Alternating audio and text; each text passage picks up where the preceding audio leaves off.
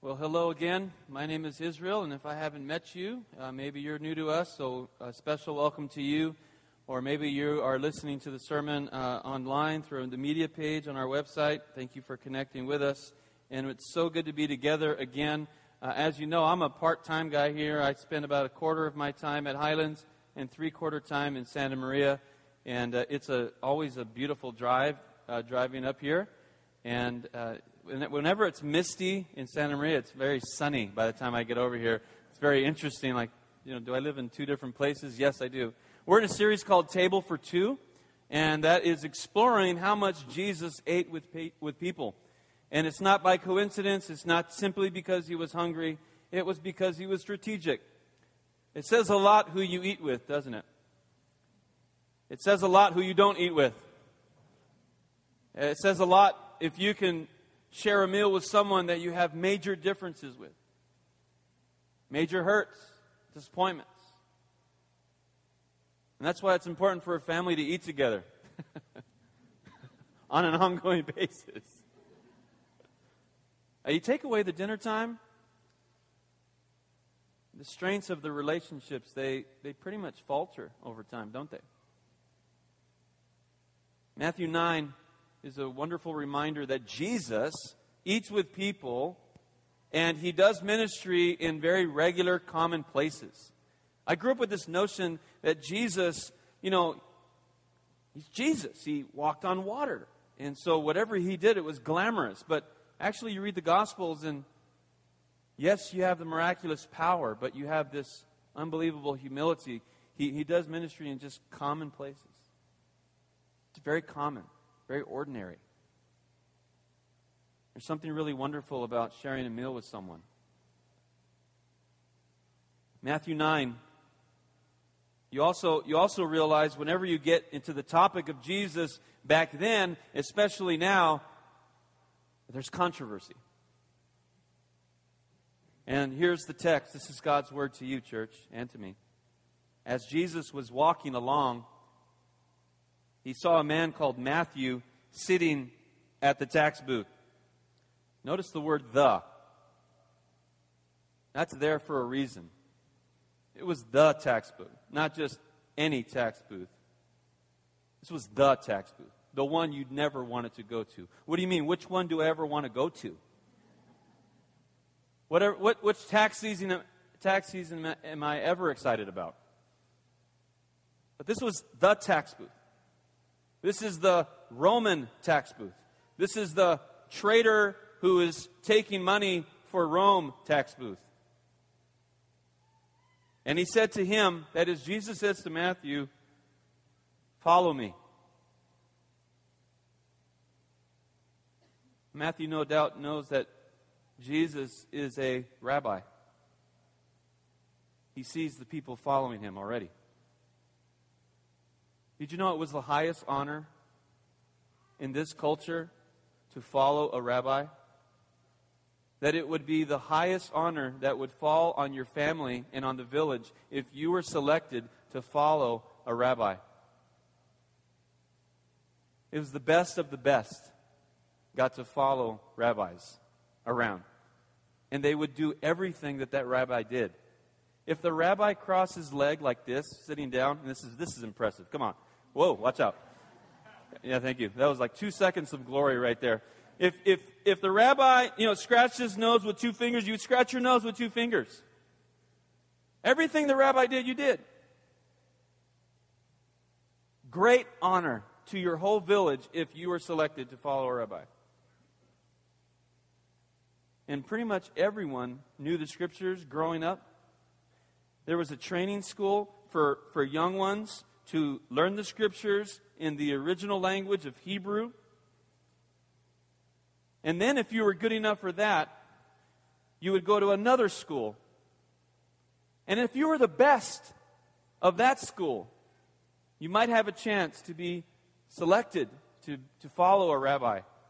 And if you were the best out of that group, you would become a rabbi someday. Why is Jesus calling this guy. He was passed up a long time ago. This is a hated man. How many of you just praise God when you write your check to the, to the uh, IRS? You just, Lord, I just thank you right now that I'm writing this check. Or you just rejoice. You start putting, the, you know, you put in your praise song on your way to Costco to buy TurboTax. Praise the Lord. I'm going to buy TurboTax today. TurboTax. You better be turbo. I am not in the mood. Better get this thing done now. He said to him, Follow me. And I think if I was Matthew, uh, if I was there, I, I would imagine Matthew going,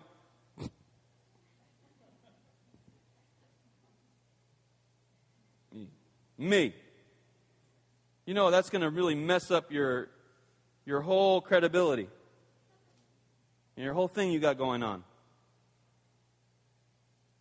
What's interesting is Jesus also calls someone who uh, was totally against Rome, so much so that that community of people formed a bond that they would stab people secretly.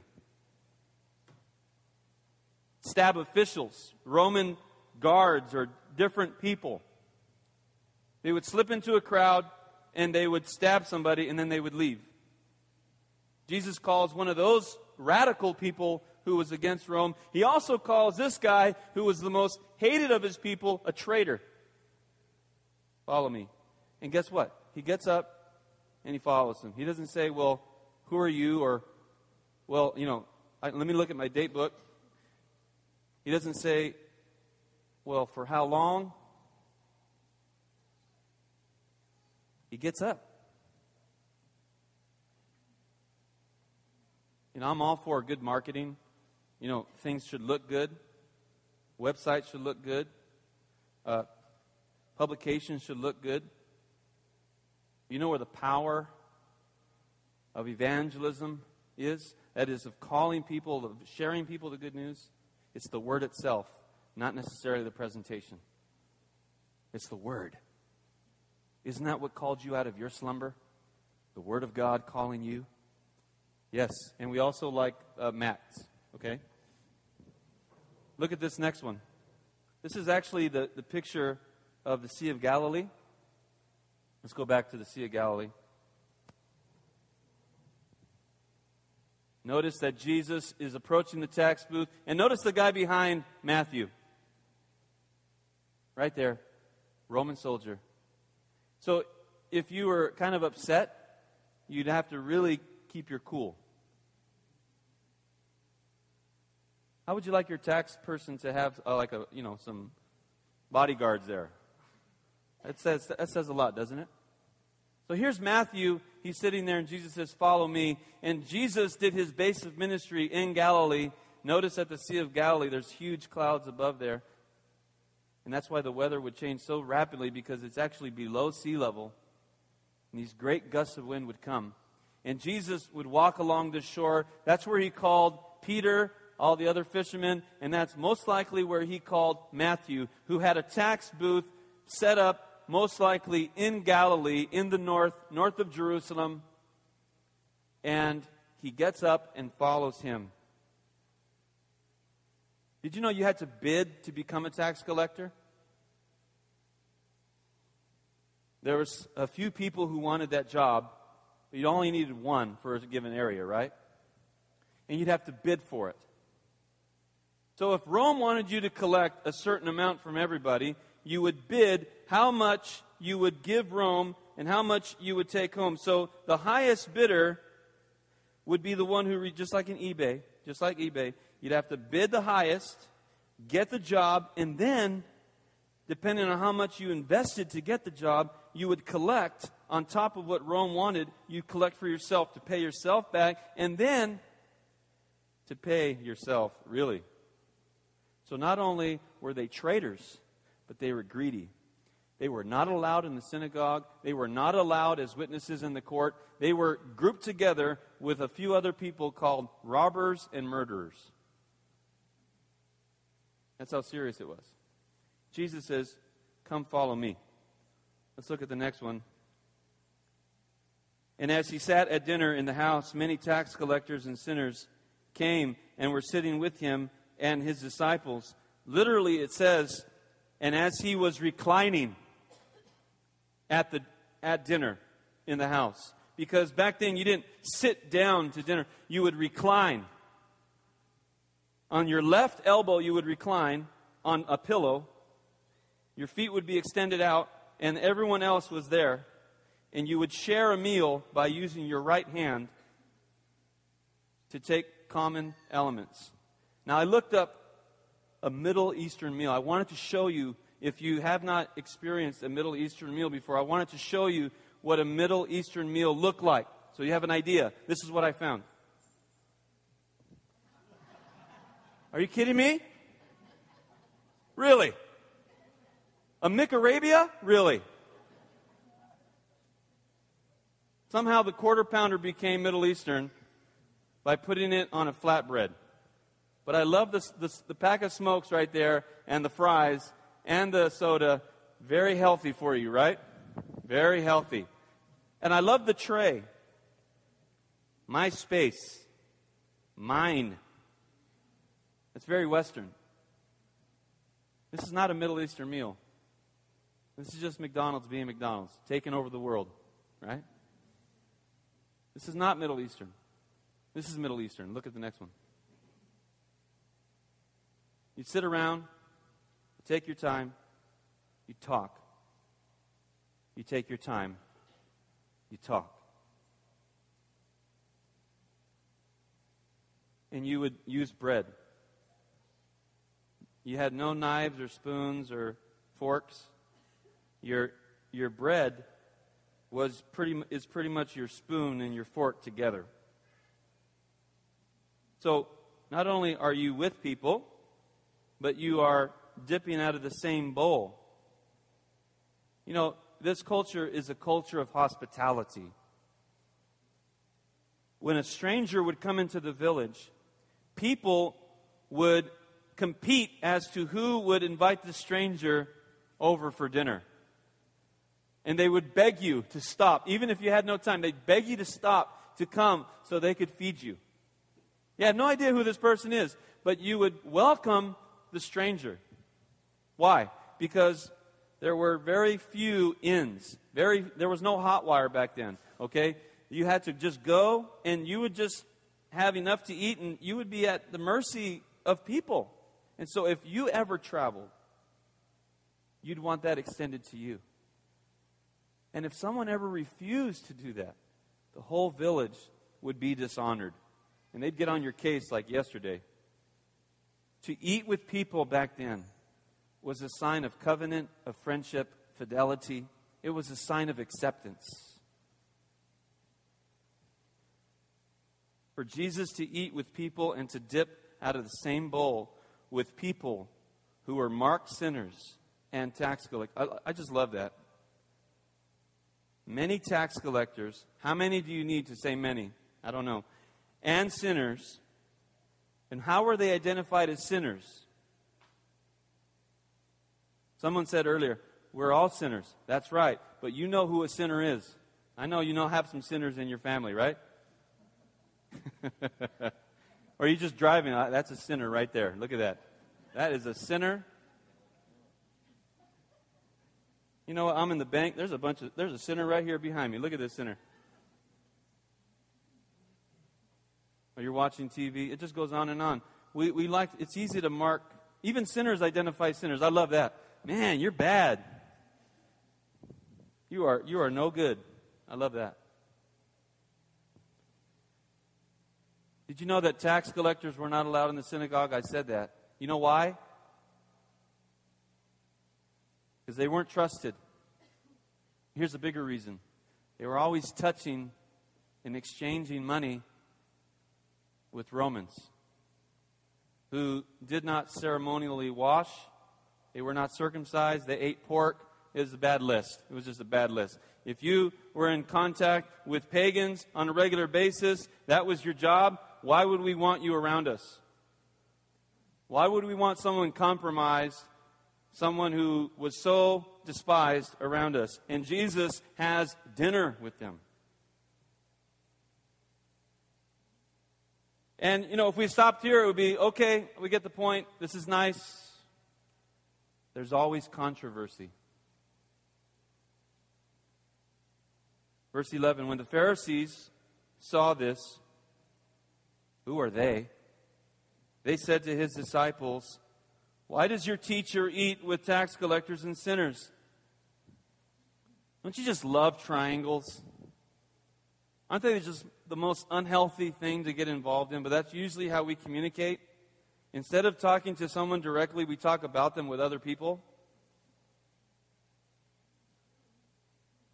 I got real quiet. I got a few ums, but that's we're gonna mm, mm, mm, mm. Every triangle is unhealthy.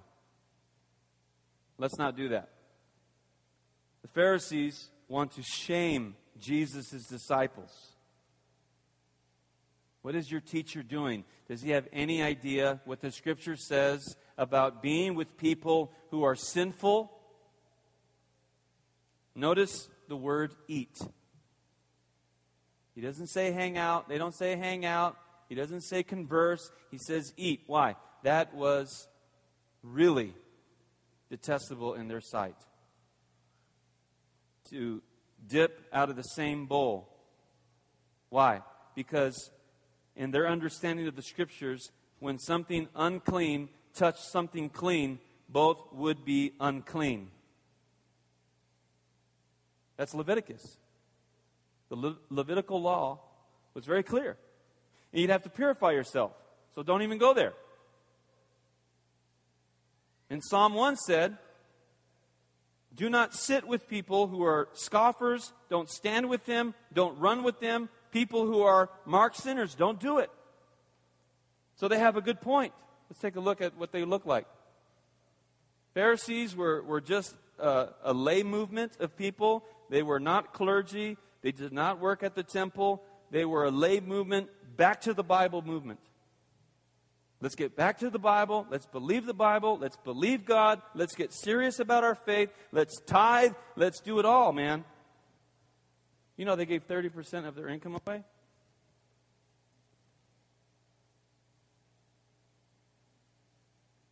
That's a lot. I heard J.C. Penney. You know who J.C. Penney is? Maybe some of you. J.C. Penney started off 10%, and then 20, then 30. You know, at the end of his life, 90% he gave to the church. He lived on 10%. You know, that's easy if you're rich. Yeah. But that's still hard, okay? That's still hard. So only JC has a little up on, on the Pharisees. This is a synagogue. This is actually a depiction of a synagogue that they found in outside of Jerusalem. It was a meeting place. What would you do in a synagogue? You would, you would gather together on the Sabbath and you would listen to the teachers read the law, and then they would teach on it, and you were able to ask questions. You would sing a few things. They had a ceremonial, ceremonial bath there for you to clean yourself, wash yourself by total immersion if you needed to do that, especially if you were converting to Judaism. And it was a local option. If you were not able to get to the temple, if you weren't local to the temple in Jerusalem, you'd go to the synagogue. Tax collectors were forbidden from being there. They ask, Why does your teacher eat with tax collectors and sinner? And Jesus answers them. The disciples don't have to answer. And this is what he says. But when he heard this, that is Jesus, Jesus said, Those who are well have no need of a physician, but those who are sick. How many boxing fans do I have out there? How many boxers do I have? Meet me in the back? No, I'm just joking. I'm just, I'll get annihilated. How many, how many know anything about boxing? I know very little about boxing. And by the way, don't invite me to a boxing event. I shout the whole time, Get him! Get him! They're like, why did, I, why did I invite this guy? The thing you want to do in boxing, the little I understand, is jab, right? Why? Because it gets the person off their game plan if you can get them to lose balance, then you can set them up with a real hit, right? Does anyone know what I'm talking about? This is Jesus' jab right here. Those who are well have no need of a physician, but those who are sick. It makes no sense for physicians to only treat people who are well or who think they are well and refuse treatment. What kind of practice is that? Someone goes to the doctor and says, I'm sick, sorry, can't help you. I only treat people who are well. What do you mean? Well, it just makes life less complicated. And I just love it coming to work. You know, I just love it hearing the good news all the time. So, what's going on? Nothing. Wonderful. Bye. It makes no sense. What is Jesus saying here? Don't you, th- you think I'm just here to eat? There's healing happening here. This is my practice. Well, is don't, don't won't you might catch something? It's contagious. Yeah, that's always the danger. And doctors get very sick early in their practice, right? How many doctors do I have in here?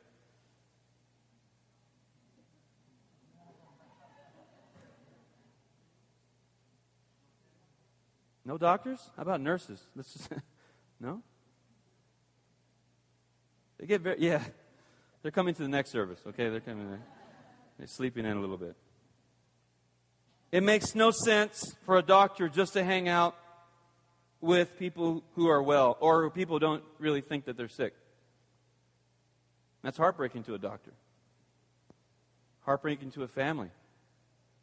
And sometimes it's just the right thing to do, but you know what I'm talking about.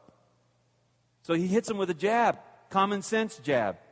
But you know what? That only goes so far with people who read the scriptures and understand the scriptures backwards and forwards, who have memorized practically all of the scriptures. You must deal on, with people as they come. You must deal with people where they come from. And they only listen to Scripture, so Jesus hits them with a right hook with Scripture. Take a look. Go and learn what this means. I desire mercy, not sacrifice, for I have come. You, do you hear the pre existence there? That Jesus was already existing before he comes to earth. You hear that? For I have come to call not the righteous, but sinners. He quotes Hosea chapter 6 6. And I love how he says, go back one sec. I love how he says, go and learn what this means. That's all they did was learn what the scriptures say. But he says, go back again and learn. And by the way, go ahead and leave this dinner party and study what you think you already know. Ouch. Next one. This is what Hosea 6 6 is. For I desire steadfast love, that's the word mercy, and not sacrifice, the knowledge of God rather than burnt offerings. I want you to understand that the top is interpreted by the bottom. For I desire, literally that word is, I delight, I long for, God says, steadfast love. It's one word in the Hebrew. It's called hesed. Hesed.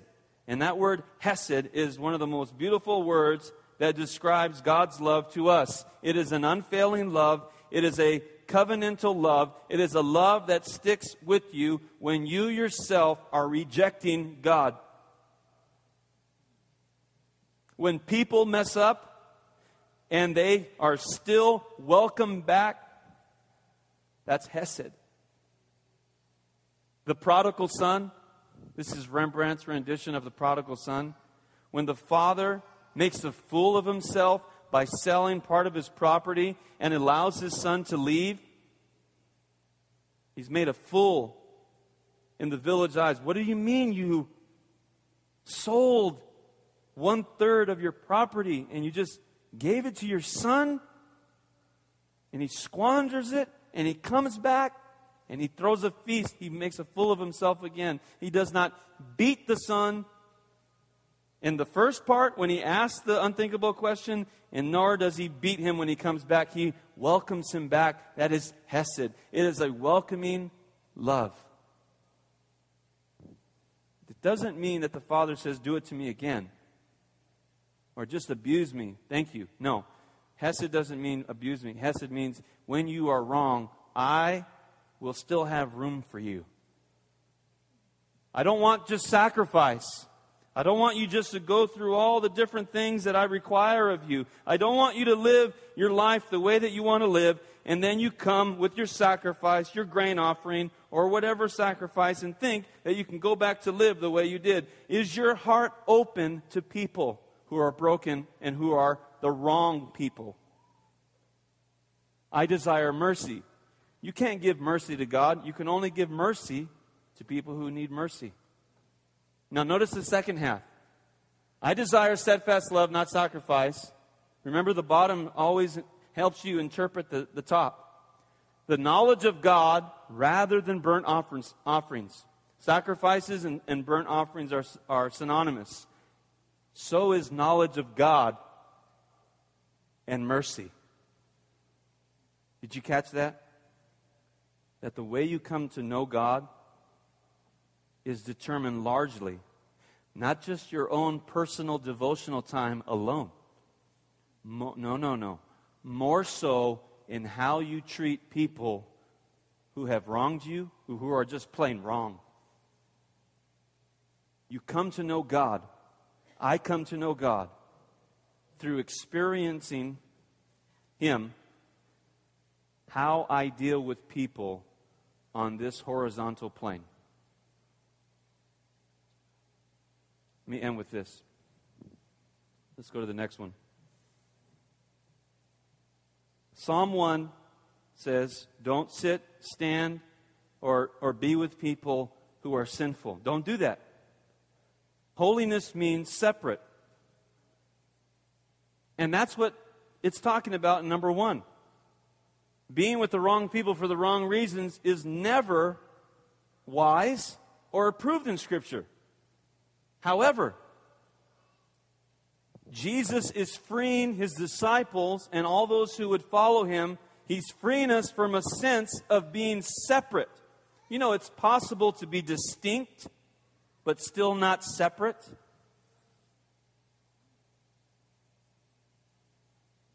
You will never be condemned for being with the wrong people for the right reasons you will never, ever be condemned. You will be criticized, but you will not be condemned by God. Why? Because that is how God rolls. God loves showing mercy to people. Do you love it?